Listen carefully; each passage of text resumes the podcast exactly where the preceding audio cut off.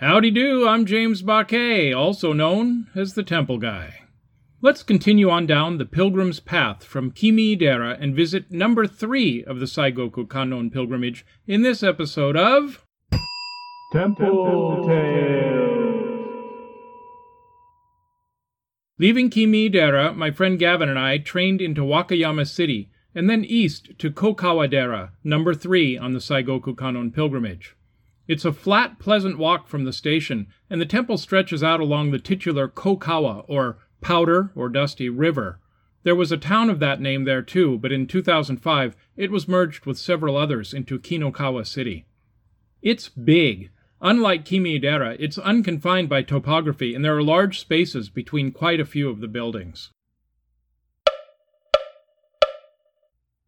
The story is that a hunter, one Otomo no Kujiko, was tootling around in the area in seven seventy when he found a stream of light running through the forest and decided it would be a good place to build a hut. Next thing you know, a kid shows up and asks if he can stick around. Kujiko agrees. So the kid offers to carve a statue of the thousand-armed Kannon in thanks, but he must not be disturbed. When Kujiko goes to check in on him a week later, the kid is gone, and the statue miraculously finished. So, Kujiko decides to put the statue in his hut. The moment he opened the doors and found the statue in place of the kid is considered the beginning of Kokawadera Temple. Kujiko stopped slaughtering animals, and it's said that his descendants are still maintaining the temple after over twelve centuries.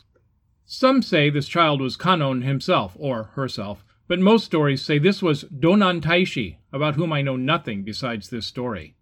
But that's not all. Another legend says that a distraught mom had a sick daughter and prayed for help. A kid, the same one, showed up and directed the mom to the place where the temple now stands. The mom carried the little girl there, where she ate a lotus seed, and voila, she was cured. Ever since, the temple has been noted for curing sick children. I always look for the seed, sorry, in these stories. Whatever really happened, it clearly has to do with a sick child. Yet another story tells of a millionaire's daughter being cured, and that the millionaire's entire family became monks, though I suspect this may be the source of the mom and daughter story, and the millionaire's family sounds suspiciously like the descendants of the hunter. But let's not get lost in the details. Now, remember the warrior monks in episode zero seven four?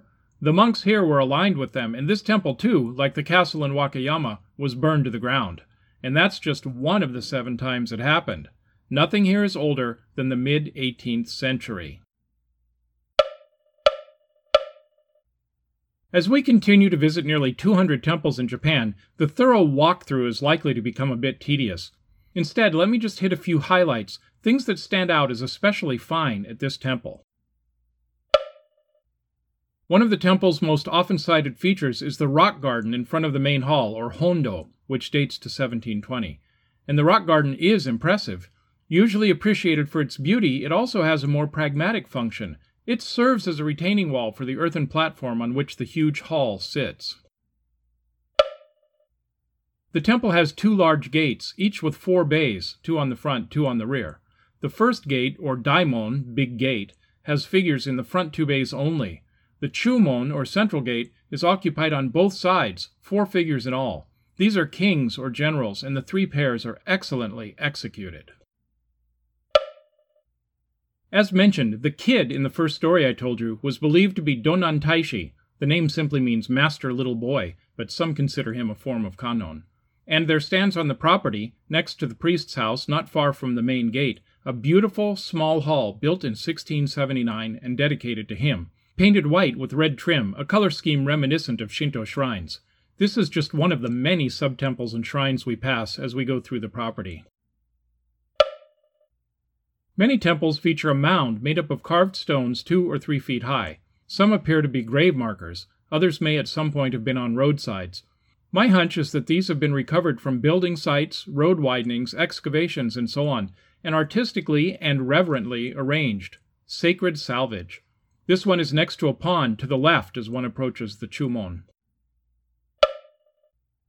A statue of the Amida, or Amitabha Buddha, sits in the Jôrokudo, or one point eight jo hall. It took some digging to discover these facts.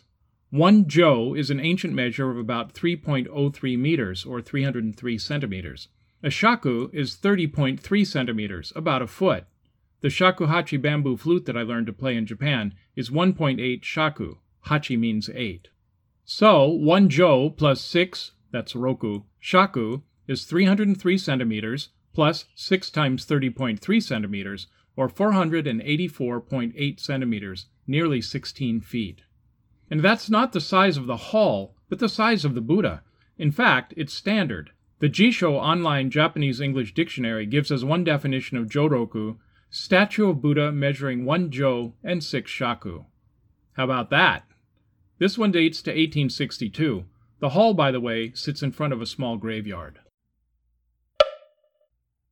Over the main door of the main hall hangs a beautiful round wooden plaque depicting Kannon riding on a dragon rising up out of the waves, a common motif referencing a story in which she saved the Dragon King's third son, at that moment in the form of a snake, from being tormented by little boys, or another time when she sent her disciple to buy him from a fisherman who had caught him as a fish and was selling him at a great price. The shape and position of the plaque are reminiscent of the mirror hanging over the doors of Shinto shrines, and in fact harks back to the practice of integrated Shinto and Buddhism discussed in episode zero seven three.